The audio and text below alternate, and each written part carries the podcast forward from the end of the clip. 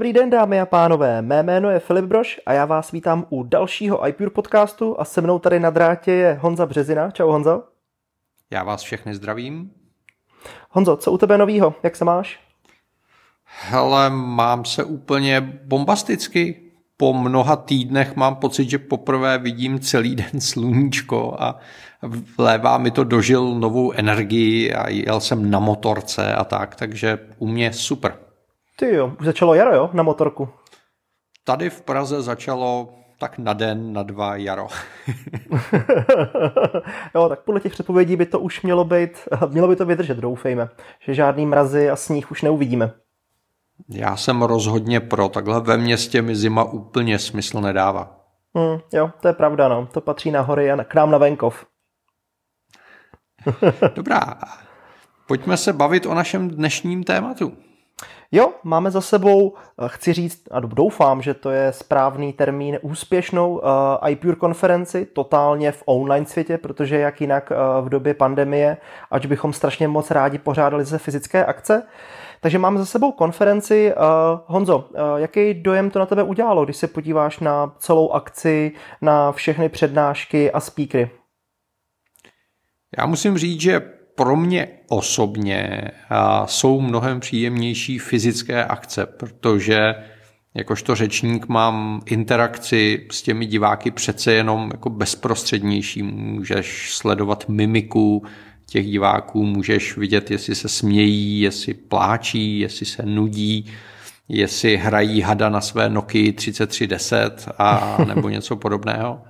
To byl strašně hezký vtip, který jsem mimochodem dneska ráno četl, že můžeme být opravdu rádi, že to, co přišlo, přišlo v roce 2020 a nepřišlo to v roce 2013 nebo, nebo někdy takhle, protože si představte, že měsíce sedíte zavření doma a hrajete hada na tak, to, je to mi připadalo vtipné. Takže za mě jako za speakera si umím mnohem víc užít fyzický event, a na druhou stranu musím říct, že jsem byl velice příjemně překvapen tím, že diváci na té online konferenci byli aktivní, zapojovali se, byla tam interakce a vzhledem k tomu, že tyhle věci jsme se za poslední rok technicky, myslím, už naučili velmi dobře, tak mám pocit, že ta akce byla zcela plnohodnotná, srovnatelná s předchozími ročníky, které byly ve fyzické podobě. Souhlasím s tebou, no. A předávám přesně, mě strašně chybí takovýto setkávání u kávy v průběhu eh, přestávek a takovýto networkování, ukazování gadgetů a takový ty rychlý typy, triky, jak doma třeba a za aplikace a tak dále. Tak jako doufám, že se toho zase někdy dočkáme, téhle z té doby, že budeme pořádat konferenci v hubu a nebude všechno jenom v online světě. Já o tom vůbec nepochybuju a strašně se na to těším. Hmm. Ale Honzo, ty jsi tam měl eh, dvě zajímavé přednášky. Ty jsi mluvil v první o efektivní digitální komunikaci a v té druhé o bezpečném digitálním světě. Eh, za mě jsou to obě dvě velmi zajímavá témata a myslím si, že především v dnešní době velmi eh, patrná za tebe. O čem se ti mluvilo líp? Je ti blížší ta digitální komunikace nebo naopak to bezpečí, hesla a tenhle ten svět? A zase se na to dá nahlížet dvěma způsoby. Ta efektivní digitální komunikace, což byla přednáška, která byla primárně zaměřená na to, jak v dnešním digitálním světě, a to platilo dávno před tím home officem a tímhle věcma, zvládat komunikaci tak, aby byla efektivní, aby vás nezahlcovala, aby vám nepožírala čas, který potřebujete na něco jiného, abyste se dokázali soustředit a dokázali vyčlenit čas na komunikaci a na práci.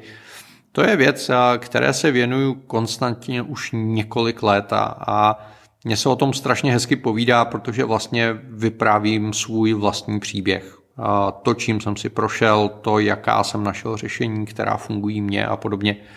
Takže tohle pro mě bylo téma, které bylo takové jako hodně osobní, taková rodinná záležitost, by se dalo říct. A, a to povídání pro mě bylo strašně jednoduché. Mhm. Na druhou stranu to povídání o bezpečnosti, a, které jsem tentokrát pojal ne tak, že bych přesvědčoval uživatele, že mají mít bezpečnější hesla, ale mluvil jsem o tom, jak je to s viry, s trojskými koňmi, a s malwarem a s různými zranitelnostmi a sociálním engineeringem a phishingem a clickjackingem a podobně. A, jestli se jako máme bát těch hackerů nebo nemáme se bát hackerů. A tohle všechno jsem ale postavil do roviny běžného Apple uživatele. Uh-huh. A, a to považuji za strašně důležitý, protože existuje obrovské množství informací o bezpečnosti v obecné rovině. Ale většina těch informací je zaměřená na bezpečnostní odborníky, což znamená pro běžného uživatele často bývá velmi nesrozumitelná. Mm. A druhá věc je, že bezpečnost se velmi často zneužívá k tlaku na zákazníky. Což znamená, a řada firm z oblasti bezpečnosti záměrně vydává zprávy, které jsou za mě minimálně manipulativní a snaží se přesvědčit, že uživatelé potřebují jejich placené služby a podobně. Takže já jsem to zkusil vzít z druhé strany, nesnažil jsem se tady hrát na bezpečnostního specialistu z Nakitu, ale snažil jsem se říct uživatelům, jaká je reálná praxe, pokud jste uživatelé iPhoneu, iPadu, Macu v České republice, které hrozby vám reálně hrozí, které jsou velmi nepravděpodobné, co vy jakožto běžní uživatelé můžete nebo nemůžete dělat a co za vás dělá Apple, kde se na Apple můžeme spolehnout, kde bychom se na Apple úplně spolehat neměli a podobně. Takže a pro mě to znamenalo hodně rešeršování, abych opravdu dokázal říct, jestli ty věci se nedějí vůbec, nebo jestli se dějí velmi málo. Na druhou stranu zase jsem zhodnotil, zhodnotil zkušenosti posledních deseti let, kdy pomáhám stovkám běžných uživatelů s jejich problémy. Velmi často se na mě někdo obrací s tím, že má zavirovaného Maca nebo dokonce zavirovaný iPhone a, a pak zjišťujeme, kde ten problém je, protože pravděpodobně je někde jinde a řešíme ten problém a vysvětlujeme si, jak se chovat, co je rizikové chování, co není rizikové chování a podobně. Hmm, jo, ale naprosto s tebou souhlasím. Mně se strašně líbilo, jak jsi mluvil právě o těch běžných věcech, jako typu, že mi někdo nehacknul, ale naboural se mi do Facebooku, nebo případně jsem klikl v e-mailu na něco, co nemám, nebo jsem se díval na nějaké stránky, kde nemám a klikl jsem na velký banner vyhraj milion tady a teď a hned a vlastně co s tím dělat a nepanikařit. Jo. Často lidi mají třeba plný kalendář uh, nějakých jako rostodivných schůzek a nesmyslných textů, který se jim tam dostali právě z nějakého takovéhohle baneru. Jo, tak tohle je přesně, myslím si, že eh, je velmi příjemný a souhlasím s tebou, že těch expertních analýz a teoretiků chodí po světě spoustu a dnes a denně můžeme číst různý zavádějící zprávy, že někdo prolomil iCloud, někdo prolomil Maca a já nevím co všeho možného, ale stejně na té straně toho řetězu jsme my jako ty koncoví uživatelé nejslabší článek a když použiješ trošku selského rozumu, tak ti v podstatě skoro nic nehrozí. Skoro. Já bych uvedl několik konkrétních případů, protože eh, největší problém je ta obecná neznalost a obecná nepřesnost ve vyjadřování.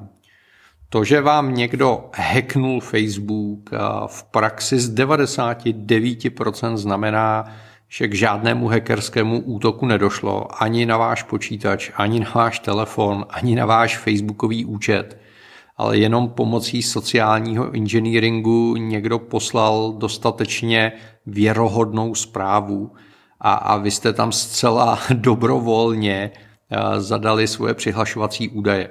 A to není žádný hacking, a to je prostě sociální inženýring, kde vám z účtu, který rádoby znáte, protože má podobný obrázek, podobné jméno nebo nebo ten váš kamarád byl stejným způsobem napaden a je to jeho eh, originální účet, přijde zpráva, vy kliknete, protože chcete vidět nějaké video, chcete vyzkoušet nějaký kvíz, chcete se zúčastnit nějaké soutěže nebo co vám slibují a vyskočí okýnko, který vypadá úplně stejně jako standardní Facebook přihlašovací okno a řekne jasně, pojď s námi soutěžit, pojď se mrknout na video, stačí tady zadat jméno a heslo, aby jsme ověřili tvoji totožnost a už jedeme. A to je ten okamžik, kdy se zcela dobrovolně vydáte do rukou někoho, kdo s vámi ty úmysly nemá a úplně nejčistší. A druhým příkladem, který bych uvedl, je to, že velmi často se objevují různé podvodné reklamy a podvodná sdělení. A ta fungují tak, že ten útočník neútočí zase ani na váš Mac, ani na váš iPhone, a dokonce ani na vaše účty, ale buď zaútočí na nějaký webový server, a nebo ještě pravděpodobněji se ani neobtěžuje na něj útočit a prostě si tam zaplatí reklamní prostor a jako reklamu zobrazí okno, které říká máš zavirovaný Mac, je potřeba ho rychle zachránit, tady si od nás kup antivirový program za 15 dolarů a, a my tě zachráníme. Hmm, hmm. A, a, a tohle není žádný zase hackerský útok, není to žádná slabina toho zařízení, je to prostě jenom jednoduchý sociální engineering, hra se strachem, kde neinformovaný uživatel se vyděsí a, a, a zaplatí svým způsobem vlastně výkupné za to, že si stáhne úplně bezcený a nic nedělající software, který mu jenom slavnostně oznámí, že vir byl odstraněn a všechno je v pořádku. Takže tohle jsou takové jako klasické příklady z praxe a, a v té přednášce jsem se snažil ukázat, eh, kde jsou potenciální zranitelnosti systémů, které používáme.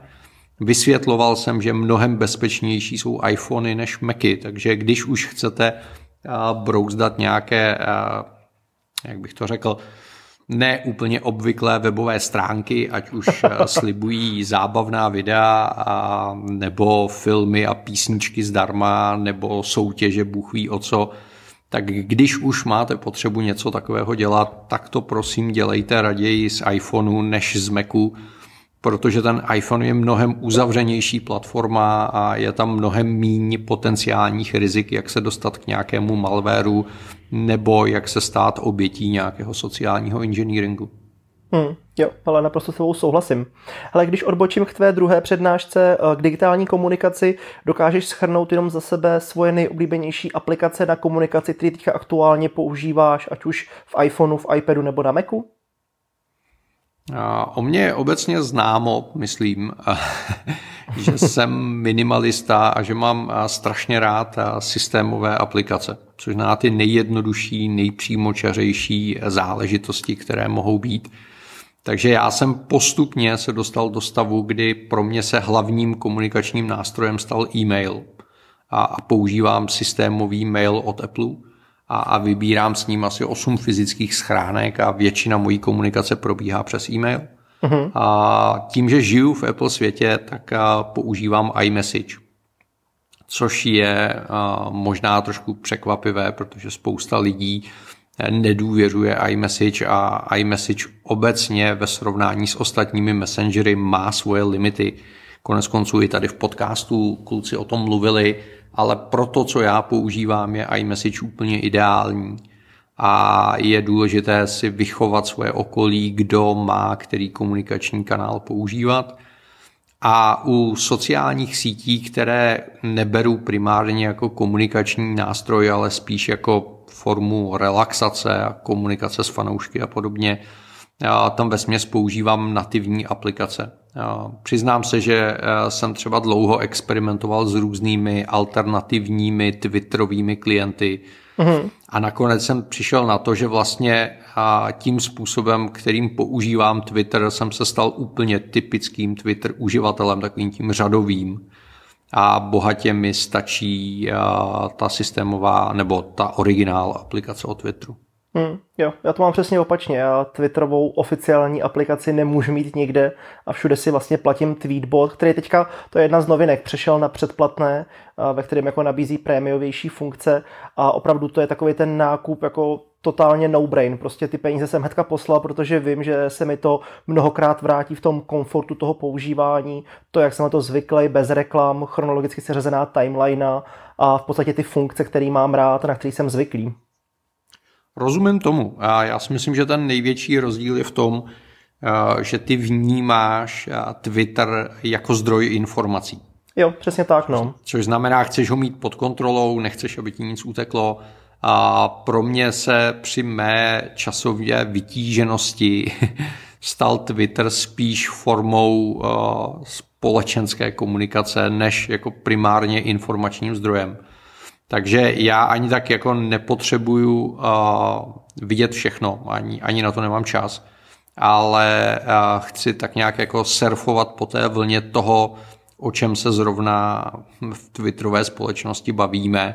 A, a tam mi paradoxně ty automatické funkce té systémové aplikace nebo té originál aplikace od Twitteru vlastně vyhovují a jsem ochoten za to zaplatit tím, že tam musím probrouzdat nějakou záplavou reklam a podobně.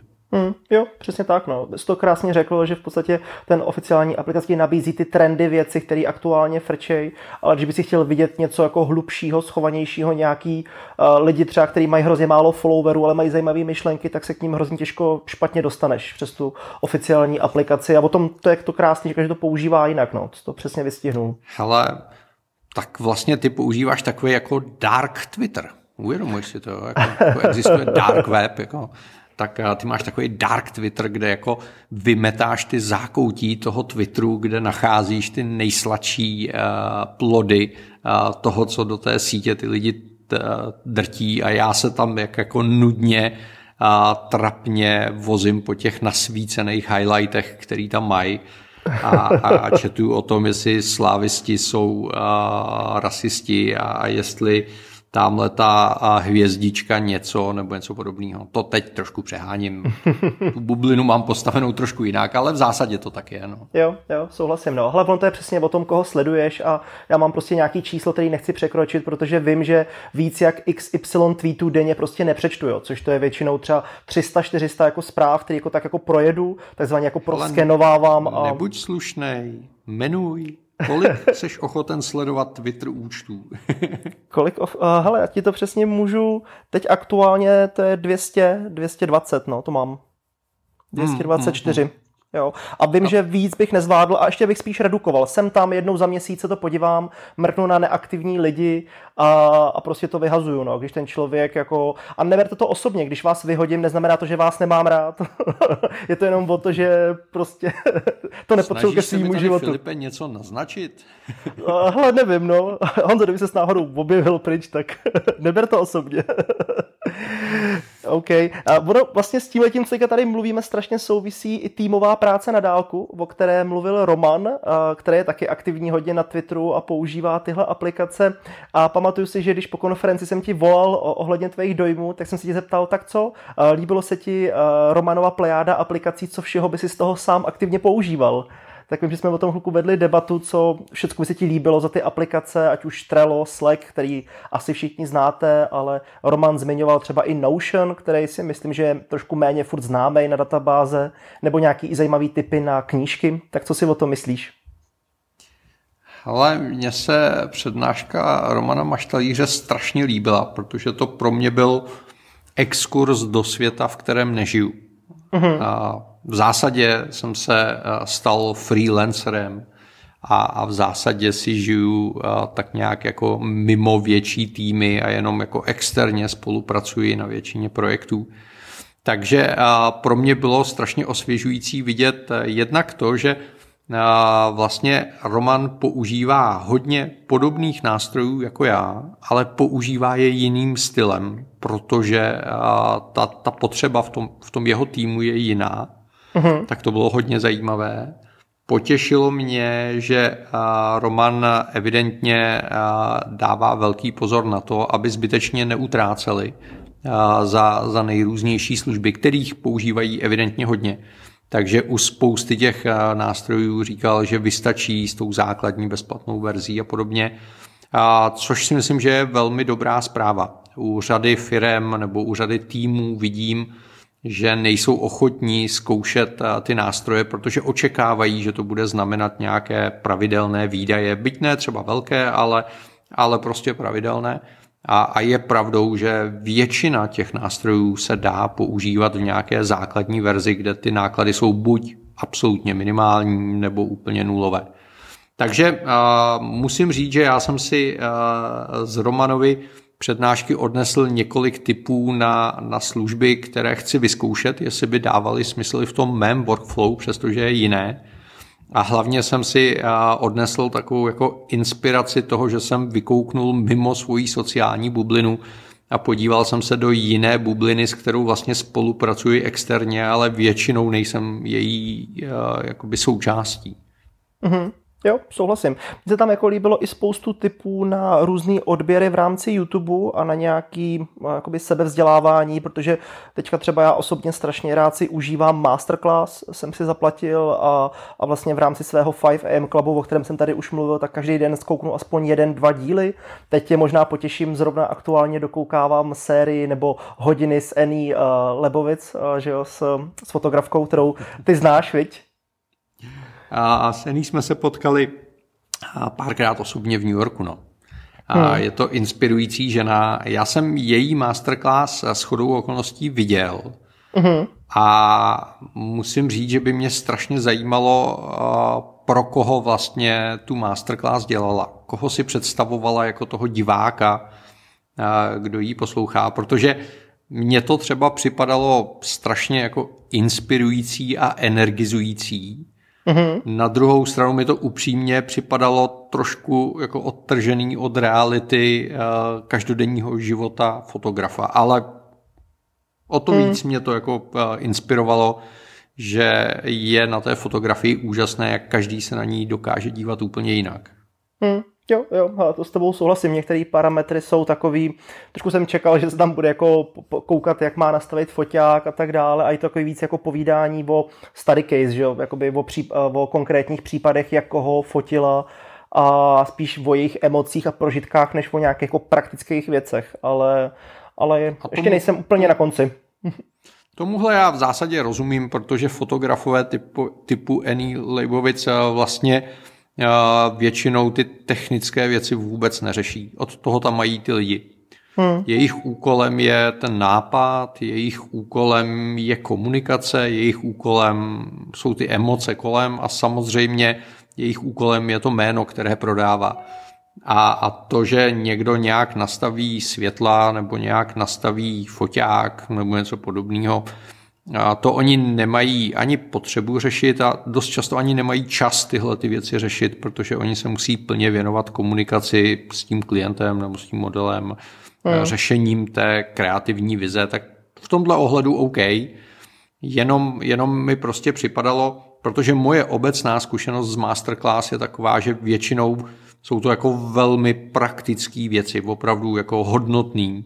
Mm. A zrovna v případě tady toho kurzu mi připadalo, ne, že by ty informace nebyly zajímavé, ale říkal jsem si, pro koho vlastně jsou určený. Protože pokud se nemenujete Annie Leibovic, tak pravděpodobně na těch projektech, které ona popisuje, pracovat nebudete.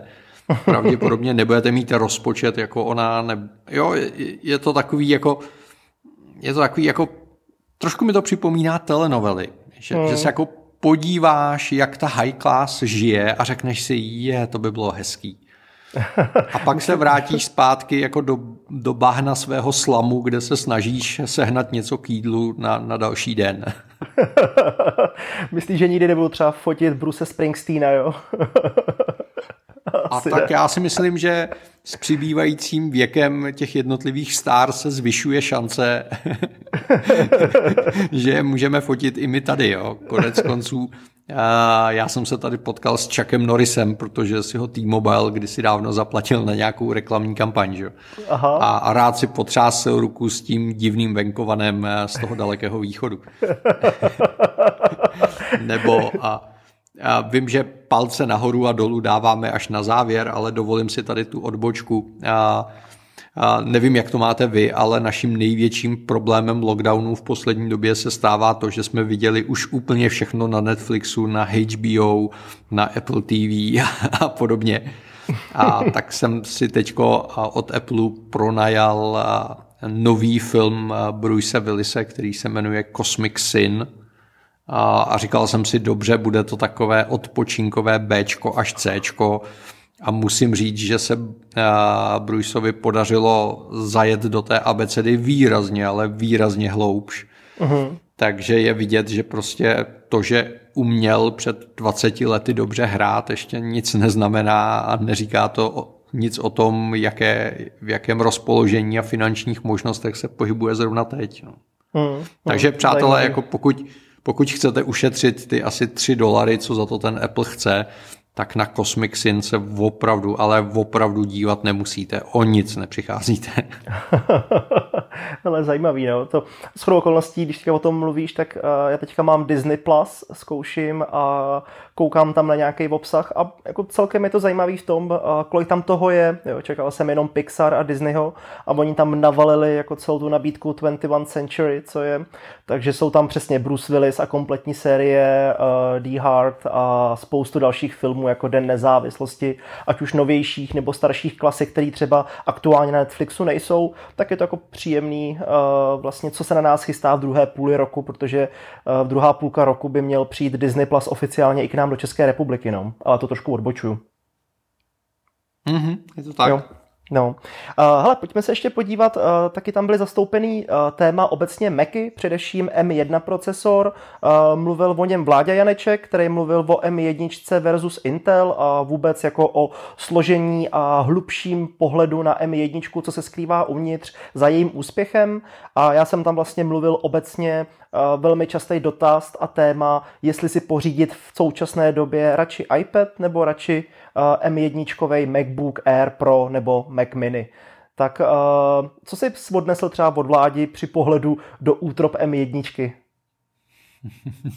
A já jsem asi nebyl úplně jako typickým cílovým posluchačem té vláďovy přednášky, protože stejně jako vláďa my ty informace jakoby průběžně hltáme a co se mi eh, strašně líbilo na té vláďově přednášce, bylo to, že eh, jsem z toho upřímně měl pocit, že vláďa se snaží do toho netahat emoce a snaží se co nejvíc objektivně ty dvě věci porovnávat.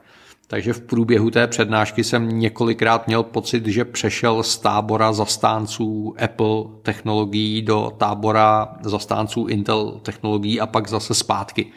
Takže v tomhle si myslím, že byla ta přednáška velice zajímavá, protože se snažila o objektivní srovnání a nebylo to takové to jednoduché přímočaré a odteď existuje jenom M1 a nic jiného.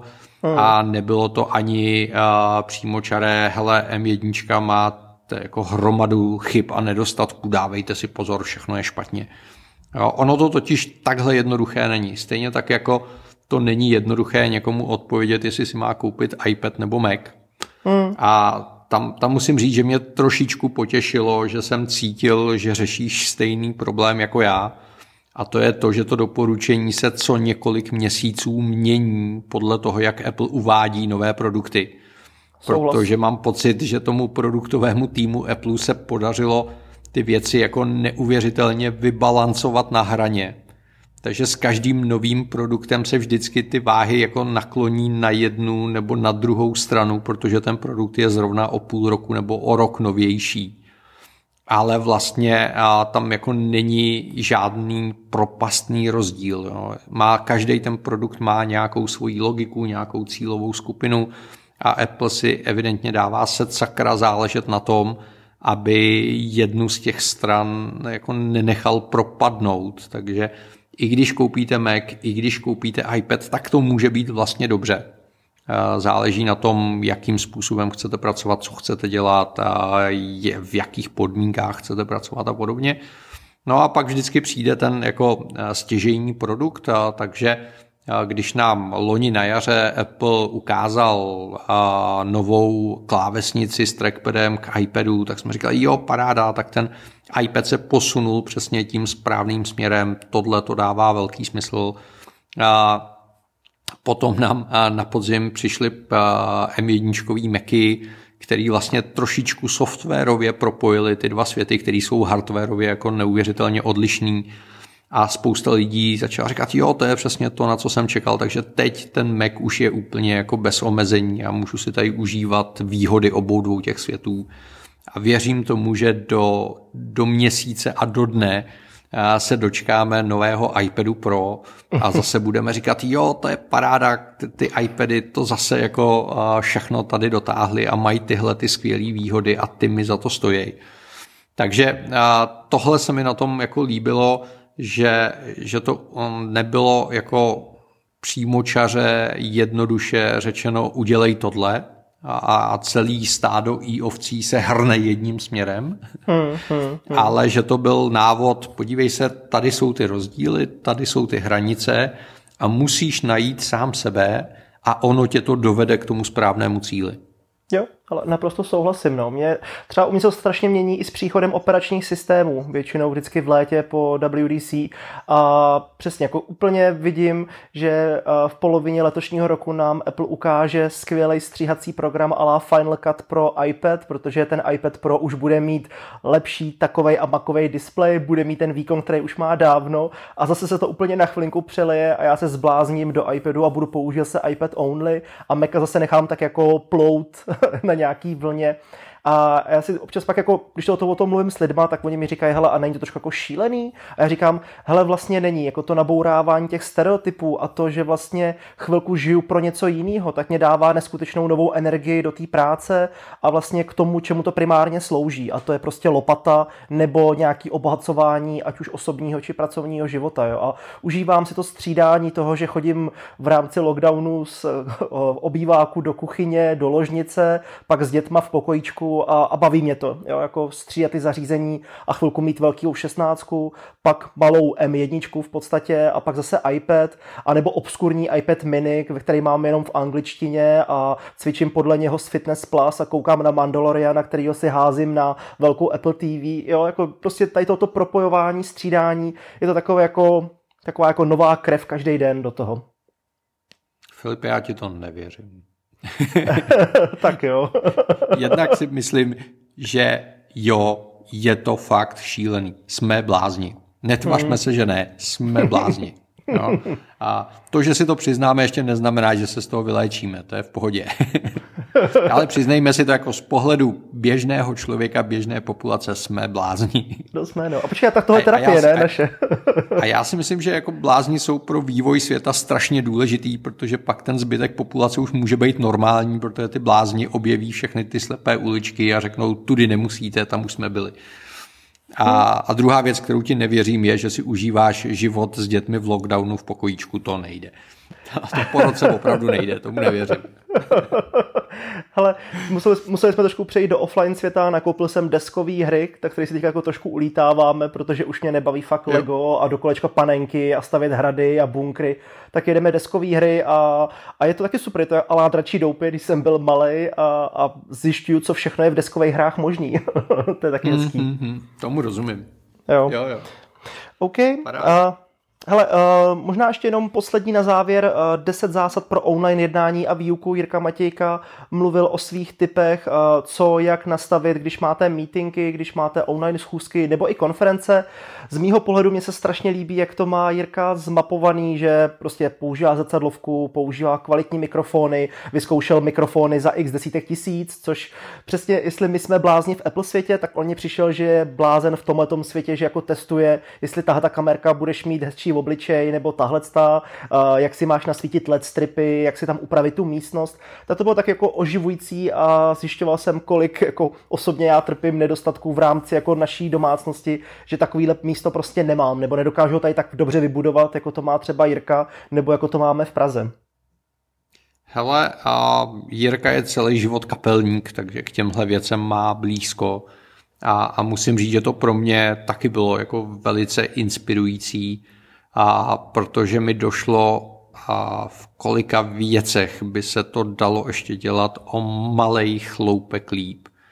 A to si myslím, že je jako neuvěřitelně cený. Jo. Neříkám, že se teď vrhnu a, a skoupím celý muzikus a, a podobně, ale je, je, je vždycky dobrý si uvědomit, kudy ty cesty vedou, kde ty možnosti jsou a, a, a člověka to tak nějak jako vnitřně nutí eh, nezůstat stát na místě, ale ty věci zlepšovat.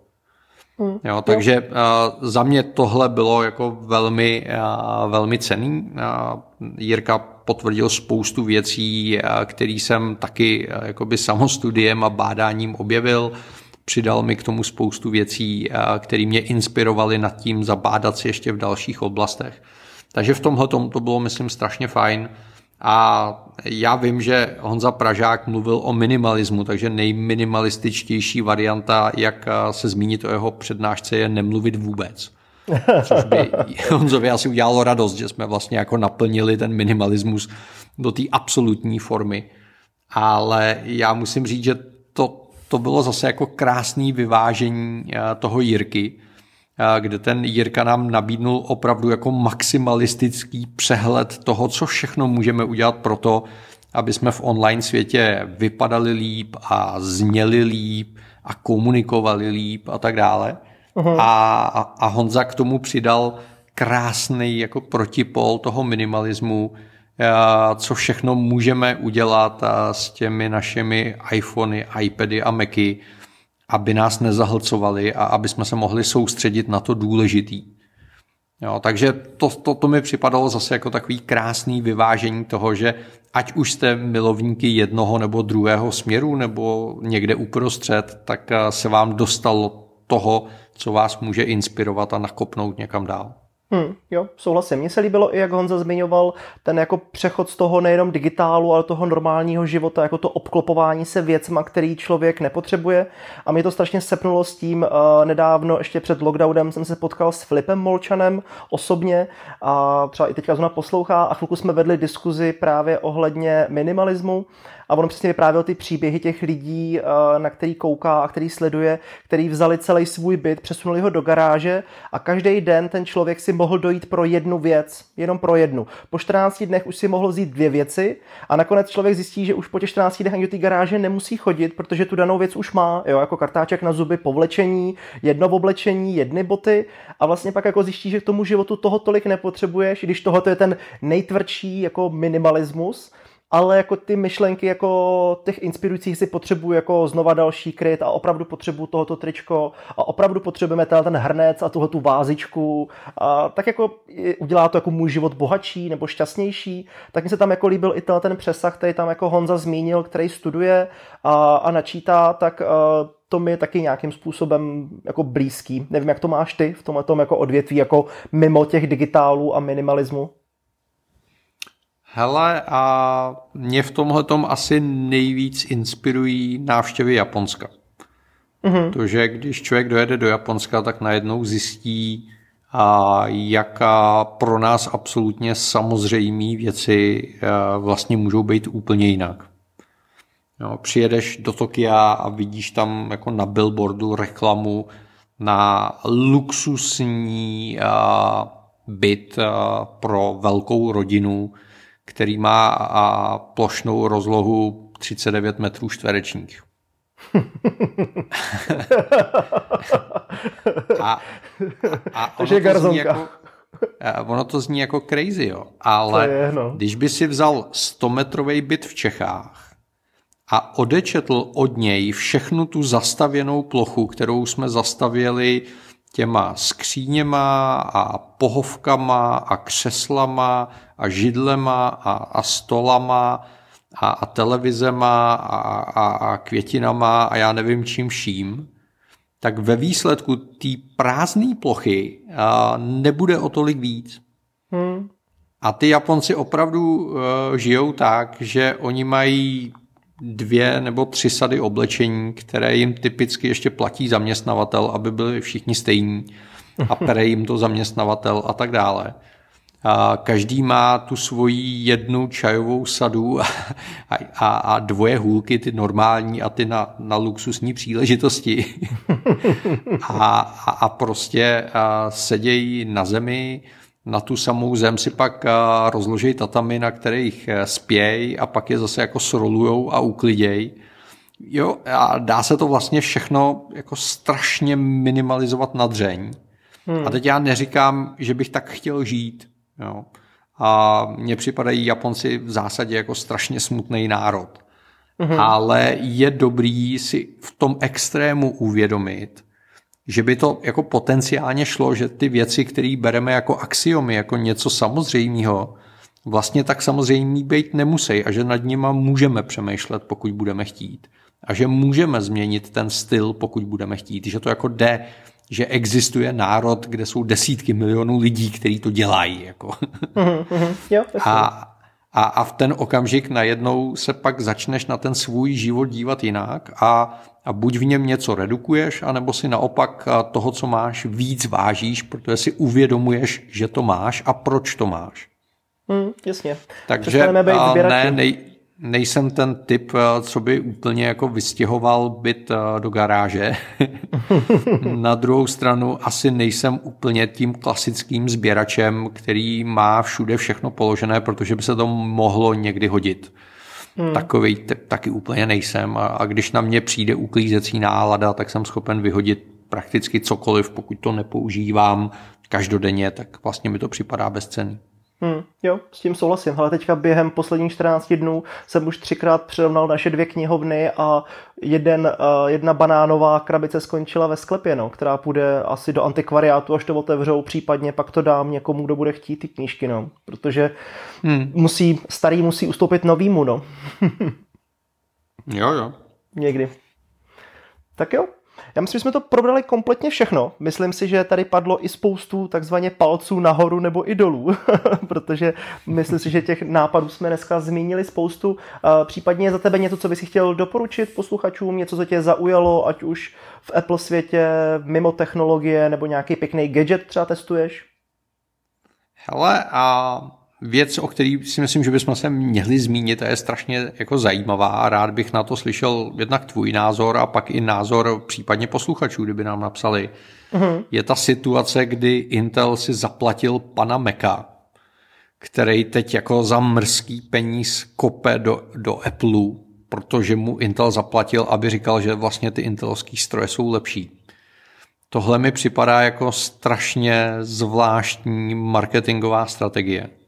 Hmm. Jo, jako pocha- dokážu pochopit tyhle ty kompetitivní reklamy od uh, azijských výrobců typu, že Samsung nebo Xiaomi si dělá re- uh, jako le- legraci z Apple, protože jsou to vlastně jako dva oddělený světy a, a každý žije někde jinde.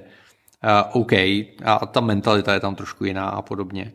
Ale uh, od jako ultra seriózního korporátního Intelu, který prostě si vždycky hrál na to největšího gofogo, hmm. na, na ty technologické lídry, na tu americkou značku a patriotismus a podobně a Silicon Valley a Intel je s každým kamarád a je všude a najednou má zapotřebí jako takhle jako lacině a, a vlastně jako strašně hloupě se snažit jako vy, vyčlenovat vůči Apple a ještě teda jako mezi tím vydá tiskovou zprávu, že by docela rád jako pro Apple vyráběl ty m procesory.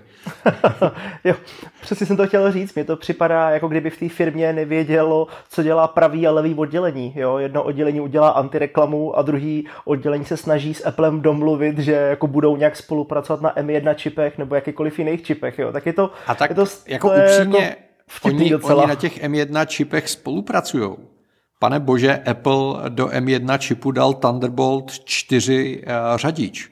Hmm, a hmm, Thunderbolt hmm. 4 dělá exkluzivně Intel a společně Jasně. to vyvíjeli, jo, takže připadá mi to, uh, připadá mi to buď jako projev absolutního zoufalství z toho, že najednou někomu v Intelu doteklo, že ten svět je opravdu někde jinde, tak jak to všichni už roky říkají a Intel to ignoruje.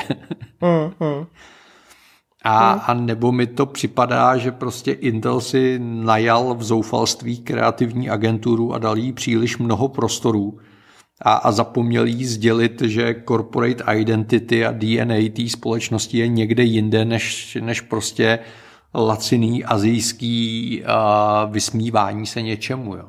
Jo, Strašně zvláštní. Jo. A pro mě jako je zvláštní i, uh, i ta postava, že jo, pan McGuy, nebo teď, teď si nemůžu vybavit jeho jméno. Uh, jako prostě proč pan tomu... Mac, že? Už no, to má jako. Přesně, no. Prostě pan Mac. A ne, nevím, že... jako když máš pičatý uši, tak vždycky budeš Spock, že? a nebo Elf.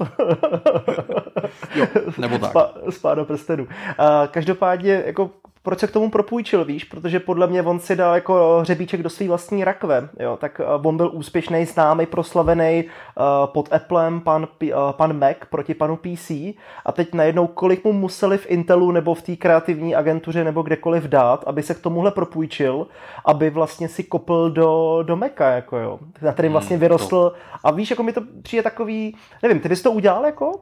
jako že Ale bys... já jsem já jsem v tomhle přízemní, já si myslím, že to udělal prostě protože potřeboval peníze a připadá mi to jako úplně, jako úplně OK, jo. To prostě mm. je to herec, jo. A, a, a Apple mu teď už jako roky nic neplatí, roky s nima nemá žádný vztah, přišel to jiný jo, no. klient, něco mu jako zaplatil, tak, tak do toho šel. To, to, to mně jako připadá, že prostě z něčeho žít musí. Jo. Mm, a, a z mm. dobrého pocitu, že, že v sámošce mu někdo říká, pane Meku, a z toho se jako úplně jako nenajíš. Takže jo. tohle mě třeba zrovna jako nějak jako nepohoršuje. Jo. Kdyby, hmm. kdyby jako spolupracoval souběžně s oběma těma firmama, tak by to bylo asi takový jako trošku neetický, ale, ale to, že před deseti lety natáčel reklamy pro Apple, by ho asi nemělo diskvalifikovat z toho točit jiný reklamy. To, okay. hmm. to, to mi připadá OK. Jo, a asi jako jo, když to vemeš jako z pohledu herce, tak jako to je jasný, no. Jo, ale jinak přesně souhlasím s tebou, že je to zvláštní a bude zajímavý, jakou to bude mít dohoru u Intelu uh, v rámci nějaké jako spolupráce a dalšího, no. Podle mě vůbec žádnou. Hmm. Jako ono to jako žádný reálný dopad na ten trh mít nebude. Jako představa, hmm. že se někdo takhle v 6 odpoledne dívá na telku, tam na něj vyskočí pan Apple, řekne Intel je boží a on rychle začne na Amazonu nebo Best Buy masivně skupovat Intel stroje. To, to, to prostě jako se nestane, že jo? No to ne, no. Celá ta kampaň mi připadá jako strašně zbytečná, no. Hmm. Nevím. To asi jo, no. To už mě teď přijde lepší, co udělali v Microsoftu, víc to sjednocení toho portfolia. Teďka jsem viděl pár jejich reklam, jak měli nafocený produkty, tak jako po dlouhých, dlouhých letech to portfolio těch produktů jejich jako má začíná mít nějakou hlavu a patu a a jako vy vidět, že začínají trošku taky myslet na tím jinak, no, protože vědějí, že jim hmm. asi uh, hoří takzvaně, vy víte kde a potřebují s tím něco jako udělat, no, aby neskončili jako Nokia tenkrát. A, a to si nemyslím. Já si myslím, že Microsoft je je aktuálně nejspokojnější za mnoho, mnoho let. Mm, a mm. konečně, konečně se mu podařilo předělat tu zlatou slepici, takže už tou zlatou slepicí nejsou Windows a Office, mm, a kde by ta jejich pozice byla jako čím dál tím neúnosnější. Ale podařilo se Microsoftu změnit v internetovou společnost a jejich Azure Cloud a a, a služby jim začínají vydělávat víc než ten krabicový software. Takže hmm. já si naopak myslím, že Microsoft pod Nadalem se neuvěřitelně proměnil tím správným směrem a, a, a obdivuju, co s tou společností jako dokázali za posledních pár let a, a je to OK. A to, že Microsoft v zásadě nikdy neuměl a moc dál neumí ty jako end-user zařízení je vlastně v pořádku a já doufám, že Microsoft už vyrost z těch občasných pokusů tady koupit eh, Nokia a tamhle koupit něco jiného a jako vtrhnout do toho segmentu. Já, já doufám, že už jim jako došlo, že oni jsou prostě firma, která to umí jinde a, a soustředí se na to a, a prostě ten end user segment vždycky budou nabízet, protože chtějí mít ucelený portfolio, ale budou to vnímat jako doplnění toho hlavního biznesu. Hmm, Takže když hmm. se podíváš třeba teď na tu eh, řadu těch Surfaceů, tak já to velmi intenzivně vnímám jako uh, kancelářský stroje, jako ofisový stroje, jako stroje pro biznis. Jo. A, a, a nějaký home useři, který si chtějí mastit nějaký hry, od toho je tam divize Xboxů. Hmm, hmm, hmm. A, a je to OK asi. Jasně no. A jejich suprová myška, která je bezkonkurenční. Ale paradoxně příslušenství si myslím, že, že, že jde Microsoftu možná o trošičku líp než některý eh, programátorský eh, výlevy, který dokážou stvořit. Jo, to je pravda, no. je fakt, že hard, hardwareově to mají občas silnější než softwarově. Ale mají Ale... jako Znám, znám spoustu lidí, kteří nedají dopustit na starou, dobrou, ergonomickou, zlomenou klávesnici od Microsoftu. To byla taková ta v půlce jakoby rozdělená klávesnice do Včka. Aha. A znám spoustu lidí, kteří opravdu nedají dopustit na Arka myši uh-huh. od Microsoftu, který třeba občas trpějí tím, že se víc opotřebovávají, ale jako designově a ergonomicky jsou jako strašně fajn. Hmm. A, a musím říct, že jako já vím, že to od nás bude znít jako divně, jo, ale musím říct, že jak jsem testoval uh, poslední Surfacey, uh-huh. tak je tam spousta věcí, uh, v kterých by se Apple mohl inspirovat. Uh-huh, uh-huh. Jo, a mám rád Apple, protože ty věci má obecně jako dotaženější a sladěnější. U, u Microsoftu je to tak, že některé věci se povedou a jsou fakt super a některé věci se fakt nepovedou a oni je tam nechají.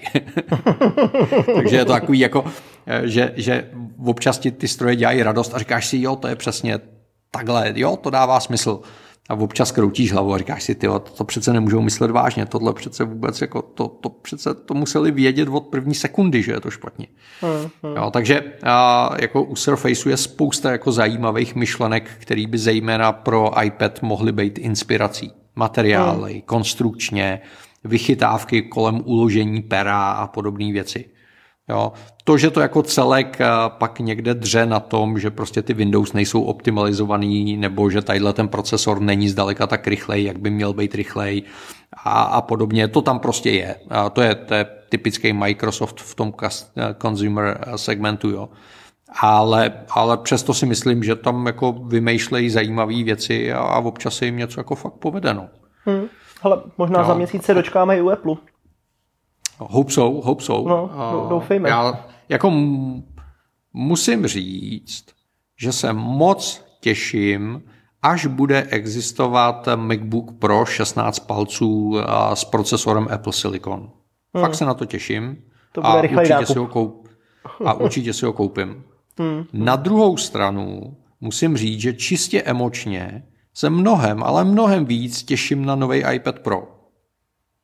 Hmm. Protože to je zařízení, už, už jako stávající iPad Pro versus MacBook Pro mi dělá mnohem víc jako emočně radost. A to, že si užívám tu práci, to, že je to jiný, to, že je to zábavný. A MacBook je prostě ta přijdeš píchačky a od 8 eh, do 16 tam něco jako dřeš a, a pak si sundáš takový ty lokny, co mývali ty úředníci, jako vezmeš si termosku a, a, a jdeš zpátky z té rachoty. A, a zatímco ten iPad je prostě to je ta koloběžka, na který objíždíš svět jako, a užíváš si všechno kolem a, a, a musím říct, že se jako strašně, strašně, strašně moc těším na nový iPad Pro. Uh-huh, uh-huh. A, a paradoxně je mi trošku jedno, jestli tam bude microLED display nebo ne, Uhum, uhum. ale strašně doufám, že, že se vychytají věci typu jako kam máš dávat Apple Pencil. no nahoru, ne? nebo, nebo že, že Apple řekne dobře, tak a pojďme dát do iPadu a taky nějaký z těch Apple Silicon procesorů a pojďme tam pustit prostě Final Cut nebo plnohodnotný iMovie. Jo, a, a pojďme zase jako zblížit ty dva světy a, a podobně. Takže jako cítím tam obrovský potenciál na to, aby se to zase jako skokově posunulo dopředu uh-huh. a, a jsem zvědavý, jestli se to stane. Hmm, jo. A já jsem si myslel, že iPad Pro se na ně těšíš kvůli tomu, že žena na tebe tlačí, že chce ten tvůj už. Aby se a se... musím, musím říct, že ano, navíc nám to vytrhne trn z paty, protože jak oba dva děláme na iPadu Pro videa, a tak musím říct, že jsem si vždycky myslel, že 512 GB iPad jako nejde naplnit. Fakt jsem jako žil v přesvědčení, že to je že to je jako úplně zbytečný luxus, kterým tady jako frajeřím. Jo. A vy, vy ho máte naplněný no. už? Hele, Petr Mára má svoji Teslu a, a, a NFT, tak já jsem měl ten iPad s tou vysokou kapacitou, tak nějak jsem to jako vždycky bral. A, a musím říct, že od té doby, co jako dva aktivně každodenně stříháme na iPadu videa, a tak neustále bojujeme s kapacitou 512, je prostě proklatě málo. Ty jo, takže příště jeden terabyte půjdeš. No, vzhledem k cenové politice Apple si myslím, že půjdu do 512 a mojí druhou 512 dostane manželka, takže to hmm, bude hmm. terabyte v součtu, jo, ale Jako hmm, koupit hmm. iPad s terabajtem, to opravdu, aby si jako daroval ledvinu a ještě po večerech dělal uklízečku. To jo, no. To je cena MacBooku Pro v 16 palcové variantě skoro. Se vším všudy. OK. Jo. Dobrá. Hele Honzo, já myslím si, že jsme toho řekli více než dost i o konferenci a o novinkách. A... Hele, asi bychom neměli zapomenout říct, že, že ta konference není mrtvá záležitost. To, to, že jste z nějakého důvodu nestihli nebo nemohli být v úterý online, neznamená, že si ty přednášky nemůžete užít. A máme záznam, máme moc pěkně udělaný záznam a během pár dnů bude k dispozici na iPure.cz, takže pokud vás zaujalo to, o čem jsme se bavili, tak to nebylo jako, že bychom vám říkali, tak vidíte, a to je taková chyba, že jste tam nebyli, to máte smůlu a, a, a vysmívali se, ale je to o tom, že jsme tady dělali úplně mrzký marketing na to, co si můžete pořídit. jo, jo, souhlasím. A po večerech studovat eh, všechny postupy, typy na aplikace, digitální minimalismus, nebo na to, jakou skvělou webkameru si pořídit ke svému Macu, protože samozřejmě víme, že Mac, eh, v Macbooku eh, webkamera je fakt otřesná. Tak jo. Jo, uh, to si řekl moc hezky. Napadla mě spousta jiných slov než otřesná. Já byl slušný. Ale dobře. v M1 čipu ti to hezky vylepší. A schválně jsem to dneska zkoušel, jak mám furt hodiny angličtiny. Tak včera jsem Aha. byl s 16, 16 na angličtině Aha. a dneska dopoledne jsem si vzal M1 a mám pocit, že jsem byl fakt krásnější. Vypadal jsem mladší. Jo, jo věřím. Já jo, fakt, taky jako... mi to tak připadá. Nevím, jo, jestli je to jako placebo efekt toho, že nám Apple řekl, že to tak je a, a tudíž to tak jako vidíme. Nebo jestli to tak opravdu je, že jsem jako nedával side by side vedle sebe screenshoty, ale, ale taky to na mě působí, že opravdu na tom M1 Macu ten výstup z té kamerky, která je stejně pitomá jako, jako ve všech hmm. ostatních mecích, je lepší. Jo, jo, souhlasím, no. Takže třeba se dočkáme, nebo minimálně třeba v iPadu Pro bude ještě lepší kamera, než je teď před ní. A nebo Apple ukáže, že jsou frajeři a vrátí tam tu kamerku, která měla rozlišení 480p a budou ji ještě líp softwarově vylepšovat. Ale i to je možnost, no. Protože je fakt, že 1080 se dočkal jenom iMac 5K, ten jediný měl takovouhle webkameru, no. Z celý hmm. produktový řady, jako všech Apple produktů. No, tak ono je tam spousta dalších věcí, že jako ohnisko a tak dále a tak dále. Takže jo. jako dedikovaná kamera separé prostě vždycky dá lepší výsledek než tady ta integrovaná minikamerka v tom místě, kde je na výku, který se klepe a tak dále a tak dále. Hmm, hmm, souhlasím. Hmm. Tak jo. jo. Ale Honzo, já ti moc poděkuju. Uh, vy ostatní, pokud vás to zaujalo, tak rozhodně mrkněte k nám na iPure.cz, uh, stáhněte si jakýkoliv přednášky nebo můžete si je pořídit samozřejmě v celém balíčku. A my se se s Honzou někdy budeme těšit na viděnou a naslyšenou. No, v podcastu je to s tím naviděnou těžké, ale naslyšenou se rozhodně budeme těšit. Díky moc. Mějte se. Naschle. Čau, čau. Čau.